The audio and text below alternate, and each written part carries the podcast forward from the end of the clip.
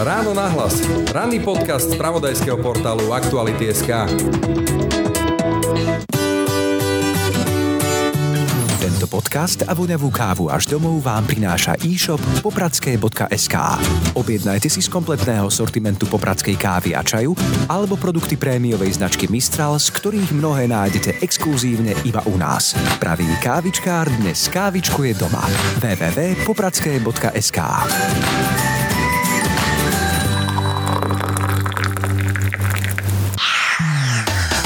Počúvate podcast Ráno na hlas. Naša biológia, naše telo si vždy nájde nejakú cestu a tie mutácie, ktoré bežia v našej DNA, je zaujímavé, že tak málo ľudí má rakovinu, lebo tie mutácie v kuse bežia a naše systémy ich stále opravujú. Inými slovami, rakovina je veľmi chytrý protivník? Áno, je to súčasť nášho tela. To si stále musíme uvedomovať, že rakovina nie je niekto cudzí, ale to sú naše bunky, ktoré sa len vymkli spod kontroly. To je naša bunka, ktorá sa pokazila, ktorá sa vymkla spod kontroly a preto je to ťažké, hej, lebo je to súčasť nás. Naozaj nemáme kontrolu nad životom a väčnosť je otázka. Takto hovorí o svojom protivníkovi, rakovine, prednostka detskej onkológie na Bratislavských Kramároch Alexandra Kolenová. Hoci toto slovo, rakovina, nás stále desí, úspešnosť liečby jej malých detských pacientov je už v súčasnosti veľmi vysoká a naša onkológia je na svetovej úrovni. Napriek tomu si aj dnes smrť pri tomto zákernom ochorení vyberá svoju daň a ona musí ako lekár konfrontovať rodičov s tým, že už nie je nádeje a cesta ich milovaného dieťaťa je na konci. Našou snahou je aj, keď vidíme, že my už nemáme žiadnu šancu, že to ochorenie si robiť, čo ono chce, tak znova je veľmi dôležité to dieťa, aby sme to tak celé dôstojne urobili, aby sme dôstojne tie jeho posledné dni zabezpečili, aby teda nemalo bolesti, aby malo minimálne trápenie. Je to taká úcta k životu, ten rešpekt, že my máme svoje limity všetci a sú veci, ktoré nechápeme, prečo sa to deje tým deťom. Je to veľmi bolavé, ale je to taká akože pokora, úcta, že toto je život a nerozumieme tomu. Okrem rakoviny svojich vlastných detí, mnohé rodiny musia u nás bojovať aj s existenčnými problémami, pretože dostať takéto závažné ochorenie neraz znamená aj pád do chudoby. Protivníkom sú aj všemožní šarlatáni a medicínske blúdy šírené po internete a tak občas musí veda a medicína vstúpiť aj priamo do prostred rodín a ochrániť deti pred ich vlastnými rodičmi. Stretneme sa s tým občas. Niekto napríklad mal niekoho v rodine, komu to nepomohlo. A niekto naozaj je ten konšpirátor a čerpa z týchto zdrojov. Takže zase je to taká trpezlivosť pochopiť, prečo to tá rodina takto má a snažíme sa všemožne ich presvedčiť vedeckými argumentami. Zaberá to? Možno, že ja neviem, 2% alebo 1% ľudí nakoniec musíme pristúpiť k tomu, že musíme žiadať o informovaný súhlas súdnou cestou. Ide mi o dieťa, viem, že mu môžeme poskytnúť liečbu, takže určite už keď vidíme, že to proste ide do slepej uličky, tak zasiahneme takto a zatiaľ vždy sa to podarilo. A ako sa vyrovnávajú s blížiacu sa smrťou jej malí detskí pacienti? Pravda, dôvera a predovšetkým dôstojnosť detského pacienta. To sú podľa doktorky Kolenovej kľúčové slová pri procese sprevádzania týmto nesmierne húževnatým, prefíkaným a krutým ochorením. Jeden z takých tých našich prístupov je, že my sme radi, keď je pri nás to dieťa a spolu s ním preberáme tú cestu, ktorá ho čaká. Sú rodičia, ktorí nechcú, aby sme povedali, že má rakovinu, ale dneska to už nejde. Dneska majú oni si všetko... Chytré oni si medzi sebou povedia. Áno, áno, čiže to je aj presne na tom úvode, hej, že prídu a teraz ako, keď je tu rodič, on sa pýta na rôzne veci, ale to dieťa sa opýta na úplne iné veci. A sú deti, ktoré sa ma opýtali na úvodnom, a môžem zomrieť? Akože tie deti to veľa razy dopredu vedia, že už tá cesta sa schýluje ku koncu. Veľakrát sa to až tak jasne nekomunikuje, lebo chránia svojich rodičov. Dobré ráno. Rakovina. Slovo, ktoré nás doslova desí a rakovina dieťaťa, to už je priam nočná mora. Ona však s ňou bojuje deň čo deň a svoj boj vedie v mene svojich malých detských pacientov šéfka detskej onkológie na Bratislavských Kramároch Alexandra Kolenová. Hovorí, že rakovina, teda vzbúra našich vlastných buniek, je nesmierne chytrý a úževnatý protivník a jej detskí pacienti sú zasa oveľa chytrejší a vnímavejší, než sa nám môže zdať a zda preto nieraz na seba berú aj trápenia a bolesti svojich rodičov, čeliacich asi tej najhoršej nočnej more každého otca či mamy. Aké je to teda rozhodnúť, že ďalšia liečba už nemá význam a iba predlžuje utrpenie? A ako sa vyrovnávajú s blížiacou sa smrťou jej malí detskí pacienti. V ráno nahlas nám to prezradí doktorka Alexandra Kolenová. Ja to stále učí to, že každého človeka vypočuť a snažiť sa to nejako pochopiť a určite to nesúdiť. Je streda 27. mája. Pekný deň vám želá Brane Dobšinský. Ráno nahlas. Ranný podcast z pravodajského portálu Aktuality.sk. Pri mikrofóne vítam Aleksandru Kolenovú, prednosku detskej onkológie. Dobrý deň. Dobrý deň. Deti a rakovina, to znie tak to je príšerné spojenie v princípe. Je rakovina dnes ešte stále ten strašiak, ako máme v hlave, že mám rakovinu a končím? Tak záleží, z ktorej strany sa na to pozrieme. V prípade rakoviny u detí je to stále veľmi zriedkavé ochorenie. Na Slovensku chorí ročne asi tak do 200 detí a mladistvých do tých 18 rokov. A z pohľadu našej detskej onkológie myslíme si, že by to nemal byť až taký strašiak. Dokážeme mnohé deti vyliečiť tak, aby mali potom znova plnohodnotný život. Samozrejme tá cesta tomu vyliečeniu môže byť strašiak. Tá cesta môže byť ťažká, ale tá snaha nás aj celého vedeckého sveta je, aby sme tieto deti vyliečili konkrétne detská leukemie pred rokom 1970. To bolo ochorenie, pri ktorom lekári boli bezradní, nevedeli, čo majú robiť, ale vďaka vedeckému pokroku a vďaka spojeniu síl vedy sa vlastne za tieto dekády a vlastne táto minulé storočie prinieslo to, že z tohto neliečiteľného ochorenia sa stalo liečiteľné a my detskú leukémiu, akutnú lymfoblastovú leukémiu vieme vyliečiť takmer v 80 prípadov. Takže vedecký pokrok robil veľkú vec a nemalo by to byť takým strašiakom. Keď sa bavíme o slovenskom zdravotníctve, tak sprievodnou témou je peniaze, že nedostatok peniazí. Liečba rakoviny nie je lacná, to sú tie drahé liečby. Ovplyvňuje toto nejakým spôsobom tú úroveň, ktorú tu deti dostávajú, alebo teda tú liečbu rakoviny? Taká tá naša základná úloha je, keď som vždy chcela, že aby každé dieťa dostalo to, čo je najlepšie možné na svete. Čiže aby bolo čo najlepšie zdiagnostikované a aby dostalo naozaj liečbu, ktorú by dostalo kdekoľvek vo vyspelom svete. A ja musím povedať, že ja verím, že to neovplyvňuje naše deti. My naozaj môžeme môžeme dať každému to, čo potrebuje a vlastne niekedy máme lieky, ktoré sú ešte nie sú registrované alebo sú na nejakú výnimku, ale musím povedať, že viac menej my pre každé to dieťa to dokážeme zabezpečiť tým, že ten systém to schváli. Naozaj sú to zriedkavé choroby, 200 detí do roka, je to závažné ochorenie, životohrozujúce. Vlastne my začneme štandardnou liečbou a keď sa nedarí, ideme potom aj na experimentálne alebo lieky, ktoré nie sú registrované. Vždy je to proces, schváliť to musí ministerstvo zdravotníctva, potom poisťovňa. Vo väčšine prípadov s tým nemáme problém. Keď je problém, tak to potom riešime v rámci nemocnice. Ale naozaj môžem povedať, že naše deti majú všetko, čo potrebujú. Čiže keby som bol rodič hypotetický a zistí sa, že moje dieťa má rakovinu, zaklopem si na drevo, tak nemusím dvihnúť telefón a googliť e, Ameriku, Nemecko, akokoľvek inú krajinu, moje dieťa dostane tú liečbu na tej svetej úrovni. Áno, snažíme sa o to. Čiže e, ja samozrejme chápem a ja hovorím, že slovenské zdravotníctvo začne fungovať, keď nebudeme musieť nikomu volať. Dvíhame telefón všetci, to asi aj vy. Akože mne volajú mnohí, že aby sme niečo pre niekoho vybavili, takže hovorím, že prvý znak bude, že to bude tak fungovať, že ja nemusím nikomu nič vybavovať, lebo ten systém to vybaví sám. Hej? Takže to by bol taký dobrý znak. A ja samozrejme chápem, že keď k nám príde rodina, tak mnohí to aj robia, pretože potrebujeme určite získať dôveru tých ľudí. Takže je prirodzené, že prídu ľudia v našej krajine nie sú na to zvyknutí a my teda máme také štandardy, že vždy s tou rodinou si sadneme spoločne a máme naozaj taký rozhovor o tom, o akú chorobu ide, aký navrhujeme postup, aké sú postupy vo svete, prečo takto postupujeme a samozrejme im povieme, že dáme všetky podklady, ak si to chcú overiť, aby boli spokojní, pretože každý pre svoje dieťa chce urobiť všetko maximum.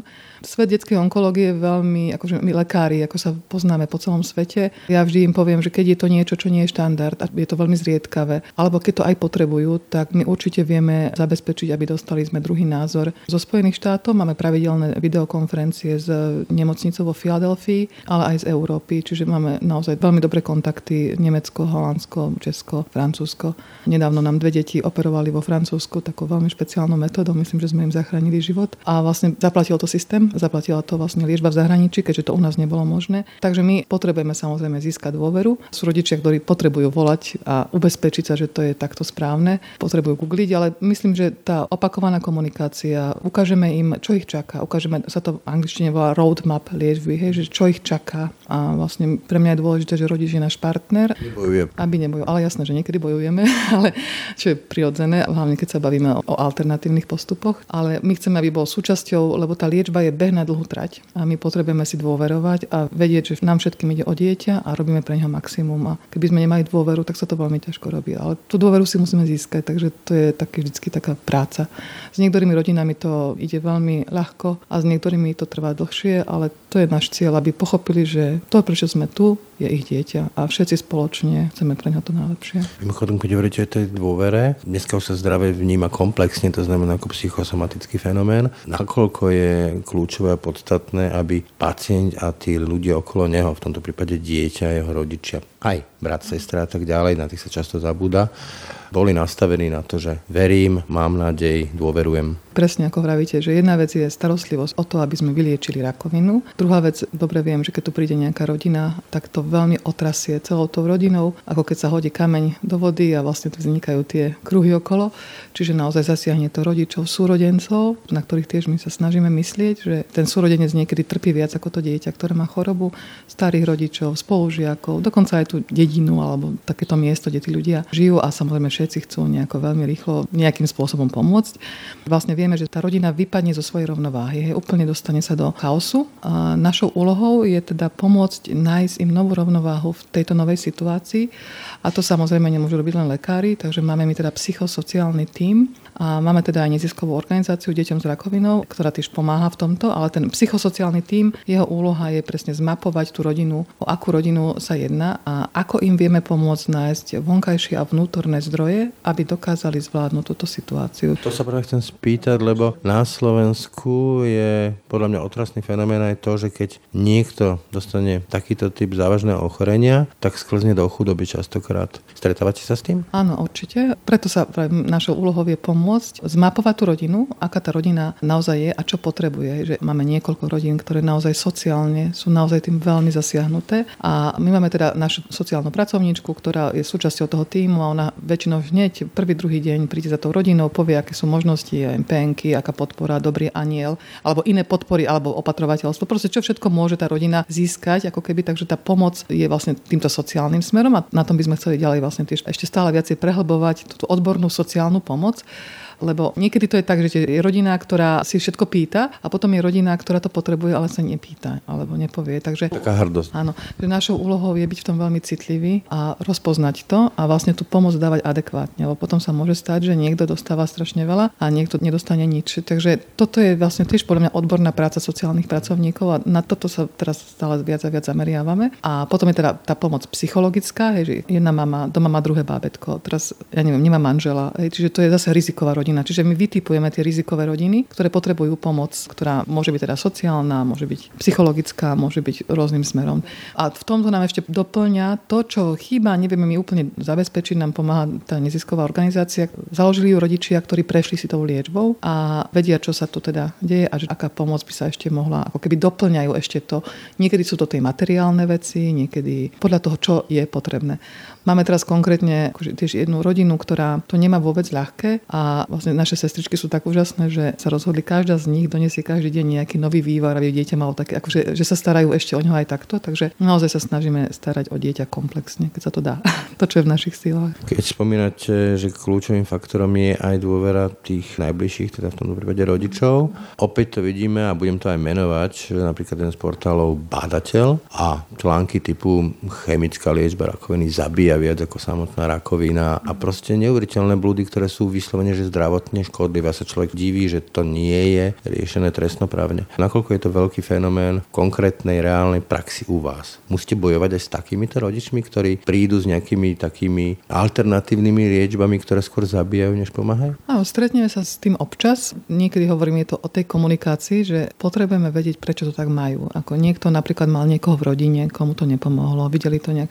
A niekto naozaj je ten konšpirátor, že a čerpa z týchto zdrojov. Takže zase je to taká trpezlivosť pochopiť, prečo to tá rodina takto má. A keď e, si to opakujeme, vysvetľujeme, opakovane sedíme, tiež psychológ, sociálny pracovník, ako aby sme videli, že čo za tým vlastne je, Čiže snažíme sa všemožne ich presvedčiť vedeckými argumentami. Zaberá to? To, čo ste sa pýtali, že asi ako možno, že ja neviem, 2% alebo 1% ľudí nakoniec musíme pristúpiť k tomu, že musíme žiadať o informovaný súhlas súdnou cestou. Čiže vlastne obmedziť práva rodiča v prípade detí. V prípade, keď vieme, že ide o liečiteľné ochorenie, ale je to vždy ťažká situácia pre nás, lebo viete, že onkologické ochorenie, my keď začneme liečiť, my negarantujeme, že vždy to dieťa vyliečíme, môže byť komplikácie, čiže môžeme ho stratiť, čiže je to pre nás ako rizikovo, akože, ale po takých skúsenostiach, ktoré máme v našej klinike, ako teraz sa toho vôbec nebojím, ide mi o dieťa, viem, že mu môžeme poskytnúť liečbu, takže určite už keď vidíme, že to proste ide do slepej uličky, tak zasiahneme takto a zatiaľ vždy sa to podarilo. Vlastne tam platí ten fakt, že dieťa nie je majetkom rodičov a má svoje vlastné práva na život a na zdravie. Áno, malo by to tak byť, ale aby sme neskončili tým, že každému rodiču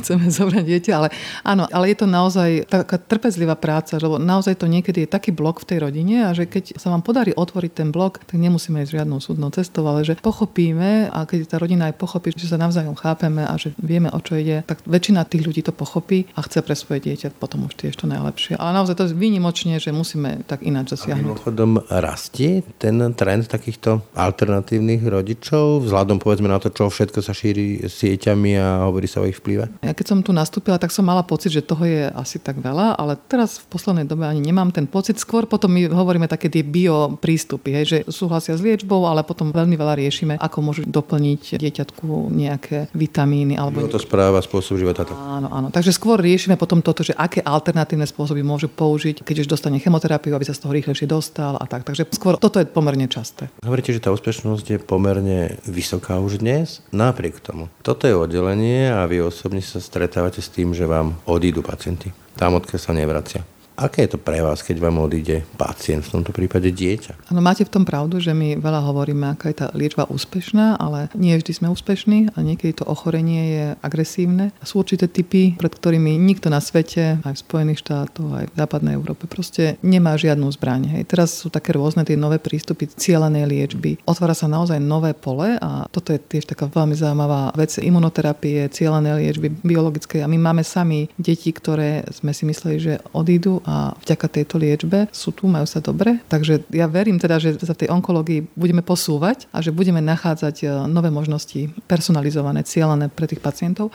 Ale aj napriek tomuto všetkému, proste to ochorenie niektoré je tak agresívne, že lebo ja stále hovorím, rakovina to sú naše bunky, ktoré sa len vymkli spod kontroly. Hej. Čiže to sú tie naše bunky, to nie je vírus vonka, to je niečo, čo je naše a čo v niektorých chvíľach, aj pri leukemiách, tie kmeňové bunky sú nesmrteľné. Oni sú s nami, kým sme my. Hej. Takže nech robíme, čo robíme, prichádzame častokrát k tomu, častokrát, neviem, či to je častokrát, možno niekedy to je 15 detí do roka, čo stratíme, niekedy 20, niekedy 10, hej, takže sa to tak rôzne prelína. Ale áno, strácame pacientov, my spolupracujeme s Plamienkom. Áno, s detským hospicom Plamienok Takže keď je to možné a keď to rodina umožní, tak tie deti sú v tejto starostlivosti a môžu byť doma.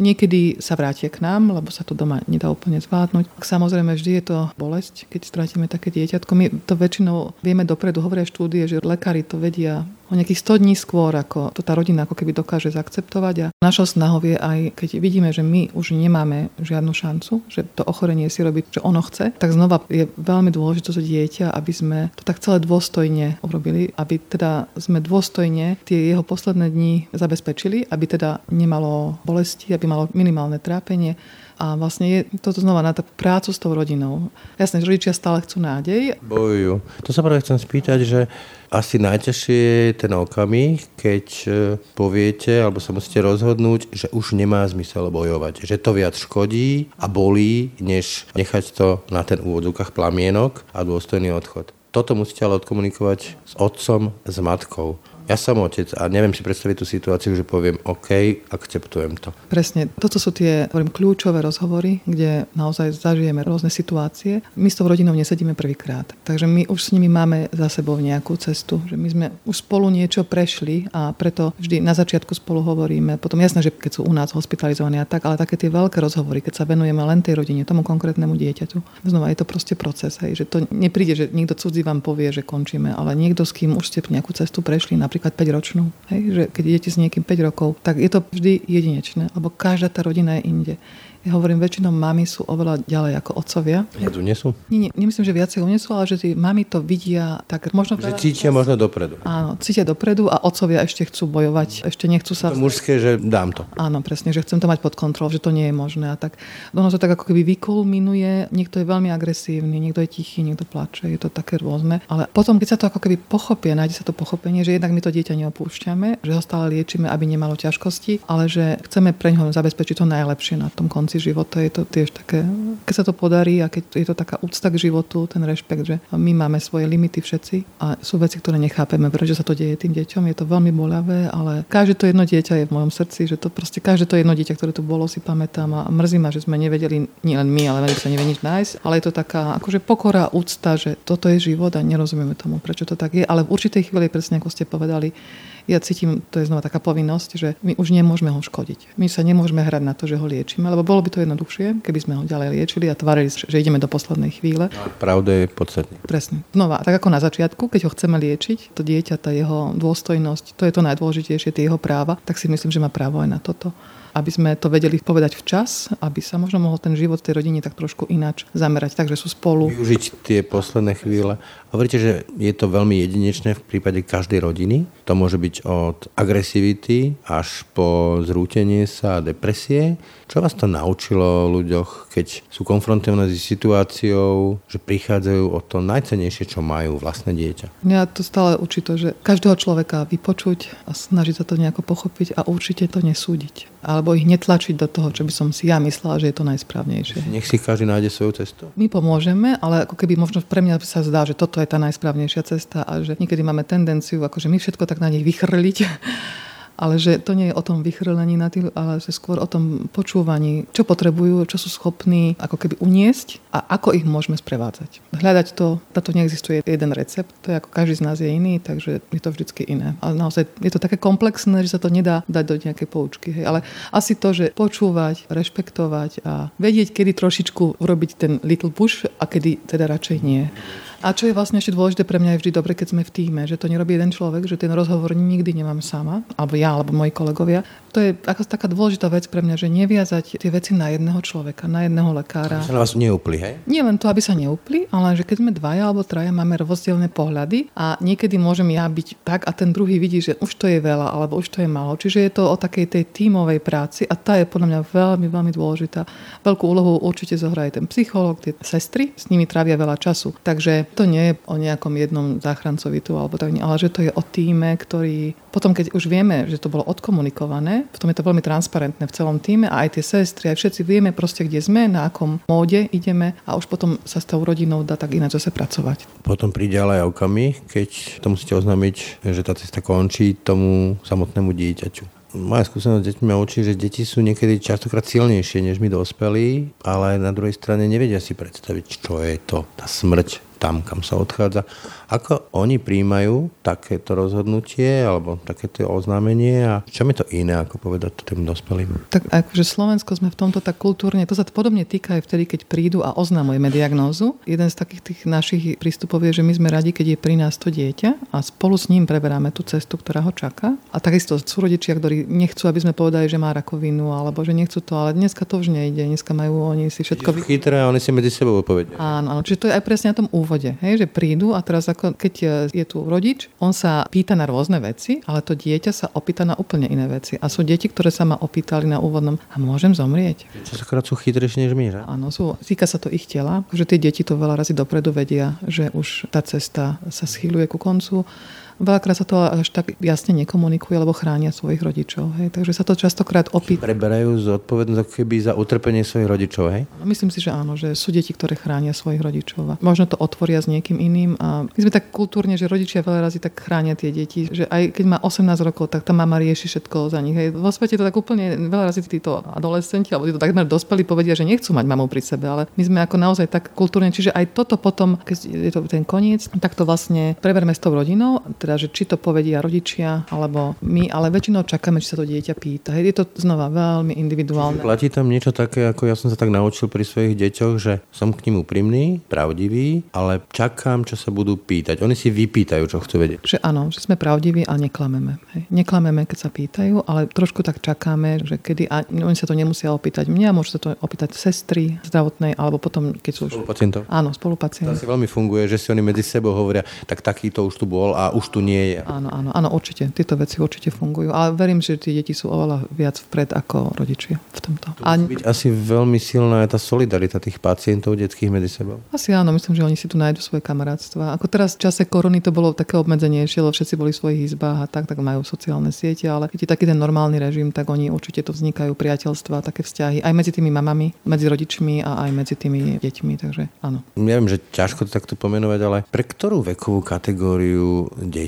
je asi najťažšie prijať ten koniec? Lebo naozaj je rozdiel, ako smrť vnímajú 6-5 ročné deti, ako vnímajú treba puberťaci, ktorí už si snívajú o tom, kde všade budú cestovať, čo budú robiť, do koho sa zamilujú. No, to je asi tiež takto ťažké, lebo je to tak jedinečné, niektoré deti tak veľmi dozrejú a jasné, že pre tých adolescentov je to veľmi ťažké, ale tam si myslím, že je najťažšie aj ten čas tej diagnózy, hej, že vlastne sa im zmení úplne život. Takže znova to je podobné, keď prídu a vlastne prejdú tou cestou. Veľmi... Proces. Áno, je to proces. Znova, je to proces a zase záleží v akej kontexte, v akej rodine, ako sa tam žije, ako toto dieťa prežíva, aký má typ choroby, presne koho stretne, čo si pozerá. Čiže nedá sa to tak úplne presne povedať, že táto skupina ľudia, každý je tak jedinečný, že aj malé deti dokážu byť akože neuveriteľné, ale jasné, že adolescenti a práca s týmito tínedžermi je vždy oveľa náročnejšia, lebo oni hlavne aj v tej čase diagnózy strácajú spustu svojich vecí.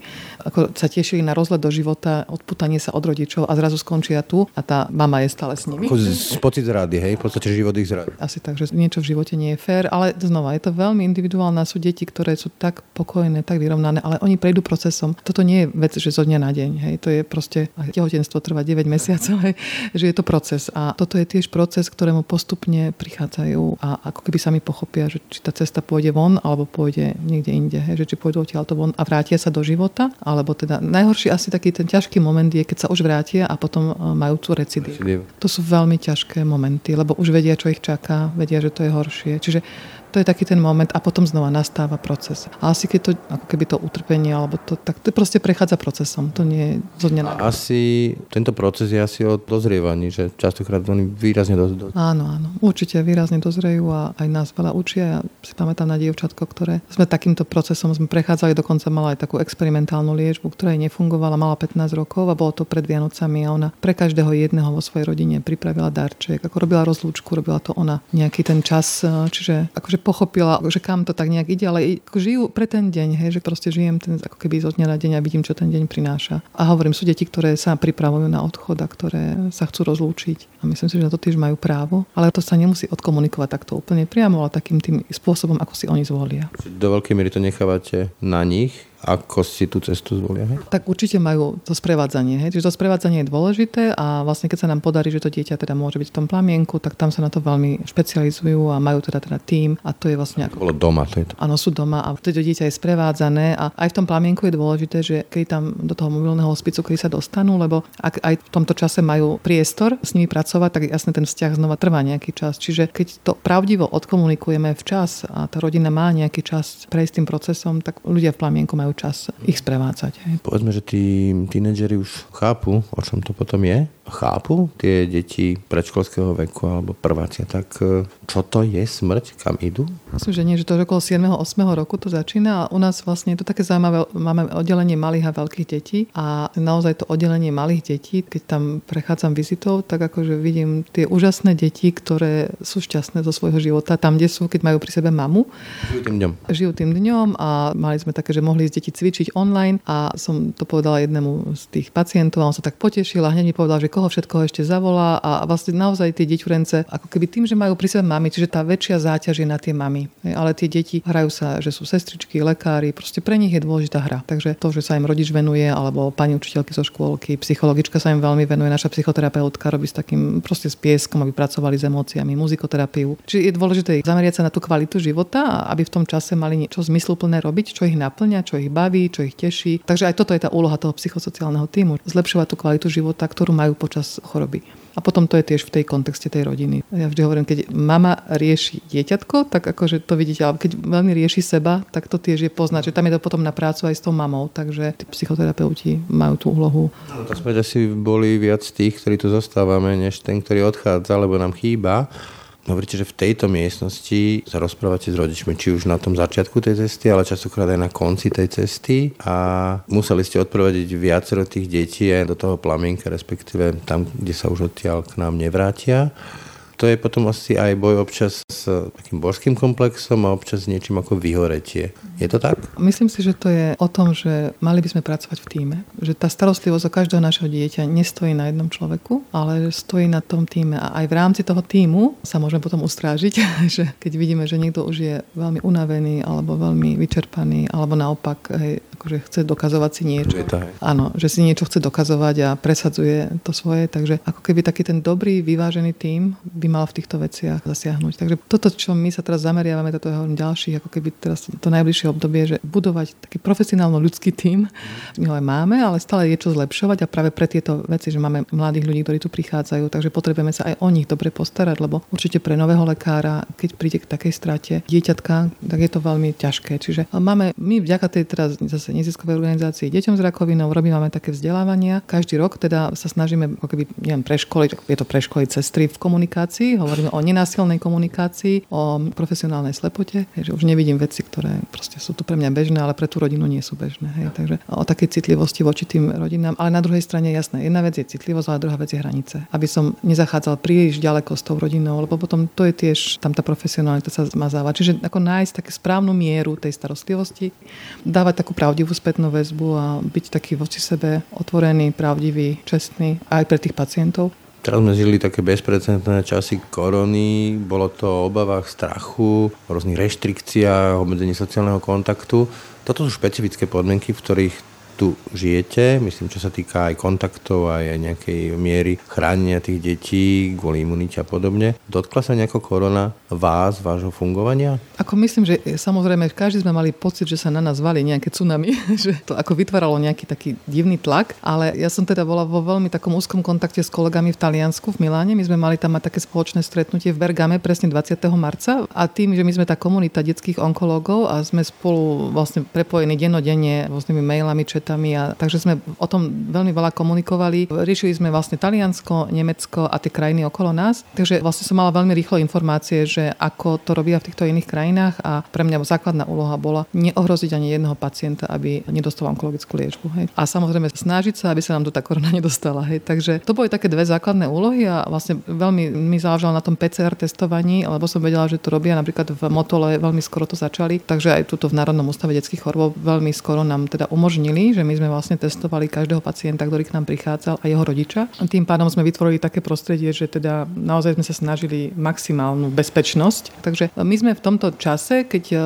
vlastne sa veľa reštrikcií robilo, naozaj nám nechali takú, ako keby som povedala, slobodu v tom, že my sme naozaj mohli liečiť úplne všetkých. Takže ten tlak bol vyšší, ale myslím si, že sa naozaj znova ten tým zachoval veľmi profesionálne a môžem povedať, že každé dieťa dostalo to, čo malo. Problémom býva recidíva. Dá sa v prípade rakoviny povedať, som vyliečený? Áno, je to také ťažké povedať. My hovoríme, že máme tzv. odliečených pacientov, ale vieme, že pre túto skupinu, áno, sú dve také oblasti, ktoré ich potom ohrozujú. Jedna vec je tá recidíva. Dneska máme rôzne prognostické faktory, na základe ktorých vieme predpokladať, že či to ochorenie, keď bolo diagnostikované, aká je šanca, že sa to ochorenie môže vrátiť. Znova napríklad, keď sa vrátim k tej leukemii, lebo to je moja špecializácia. Takže dnes už leukemia nie je ako leukemia. Tie leukemie sa nám rozpadli by som povedala, na základe toho, že my sa pozeráme na genom bunky, vidíme do genomu, už to nie je jedna choroba, ale možno 50 rôznych chorôb a pre nás je veľmi dôležité vedieť presne, určiť, akú biológiu má tá leukemia a potom podľa toho vieme aj predikovať. Čiže sú leukemie, ktoré sa nevracajú a sú leukemie, ktoré sa radi vrátia. Niektoré sa vrátia včas a niektoré trochu neskôr. Čiže hovoríme o včasných recidívach, to je naozaj väčšinou závažné a ťažšie liečiteľné. Potom také neskoré recidívy v prípade leukémii napríklad väčšinou vždy ešte máme ďalšiu šancu na to, aby sme tých pacientov vyliečili. Že jedna vec sú recidívy a potom u tých solidných nádorov je to naozaj že dobrá chirurgická liečba, keď sa podarí ten nádor kompletne odstrániť a zaliečiť ešte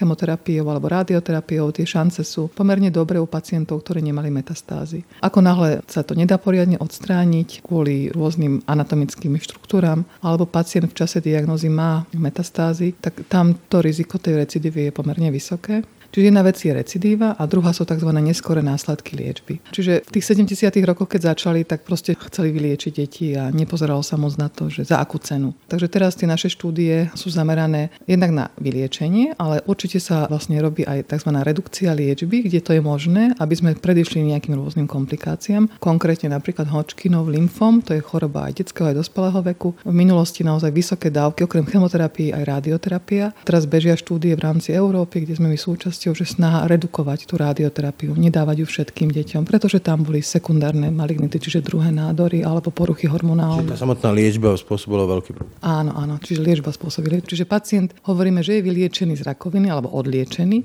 my ho sledujeme, kým nemá 19 rokov, alebo mal by sa sledovať celý život, lebo môže mať neskôr následky liečby, ktoré môžu byť s niečím iným spôsobené. Na záver, hovoríte, že vieme toho stále viac, vieme oveľa viac úspešnejšie riešiť rakovinu stále, ale je to taký do istej miery strašiak v tej verejnosti. Je podľa vás taký ten sen, že rakovina prestane byť strašiakom a bude to takým bežným ochorením z hľadiska úspešnosti liečby a fatálnosti reálny? Sen by bol, že máme liečbu pre každé dieťa, hej, že vieme každému dieťaťu nájsť presne ten cieľ, ktorým môžeme ovplyvniť, že keď ho zasiahneme, tak rakovina stichne. To by bol ten sen. Neviem, či je reálny, lebo naša biológia, naše telo asi vždy nájde nejakú cestu a tie mutácie, ktoré bežia v našej DNA, hovorí sa, že je zaujímavé, že tak málo ľudí má rakovinu, lebo tie mutácie v kuse bežia a naše systémy ich stále opravujú. Áno, že... Myslím, rakovina je veľmi chytrý protivník? Áno, je to súčasť nášho tela. To si stále musíme uvedomovať, že rakovina nie je niekto cudzí, ale to sú naše bunky, ktoré sa len vymkli spod kontroly. Keď v spoločnosti spoločnosti sa niečo vymkne spod kontroly a robí si čo chce, hej, tak to je podobné v našom tele, že to je naša bunka, ktorá sa pokazila, ktorá sa vymkla spod kontroly a preto je to ťažké, hej, lebo je to súčasť nás. Je to väčšiný zápas, dá sa Áno, áno, dlhodobý zápas a verím, že sa nájde čo najviac takých tých cieľaných možností alebo spôsobov, aby sme ľudia možno, že dokázali jednak to včas zistiť, keď sa dá tak predísť tomu, to by bola cesta, naozaj tá prevencia a to predísť. Lebo tie včasné štádia aj u dospelých sú dobre liečiteľné, takže toto je asi taká tá ďalšia cesta prevencie. Ale naozaj nemáme kontrolu nad životom a väčnosť je otázka. Hej. To bola Alexandra Kolenová, ďakujem. Ďakujem pekne. Ráno nahlas. Ranný podcast z pravodajského portálu Aktuality.sk. Volám sa Martin Turček a v Aktuality.sk sa snažím každý deň odhaľovať závažné kauzy. Aj vďaka vašej podpore sa nám podarilo odhaliť predražené nákupy rúšok a kúpu bytov syna Kajetána Kičuru za polovicu. Predplatením služby Actuality Plus nám pomôžete venovať sa závažným témam aj v budúcnosti. Ďakujeme. Počúvate podcast Ráno na hlas. To bolo dnešné ráno na hlas. Počúvajte nás každé ráno na webe aktuality.sk lomka podcasty, ako i v ďalších podcastových aplikáciách. Pekný deň a pokoj v duši praje. Brane Dobšinský. Všetky podcasty z pravodajského portálu Aktuality.sk nájdete na Spotify a v ďalších podcastových aplikáciách. Tento podcast a voňavú kávu až domov vám priniesol e-shop popradské.sk. Nájdete tu kompletný sortiment popradskej kávy a čaju, ako aj produkty prémiovej značky Mistral. www.popradské.sk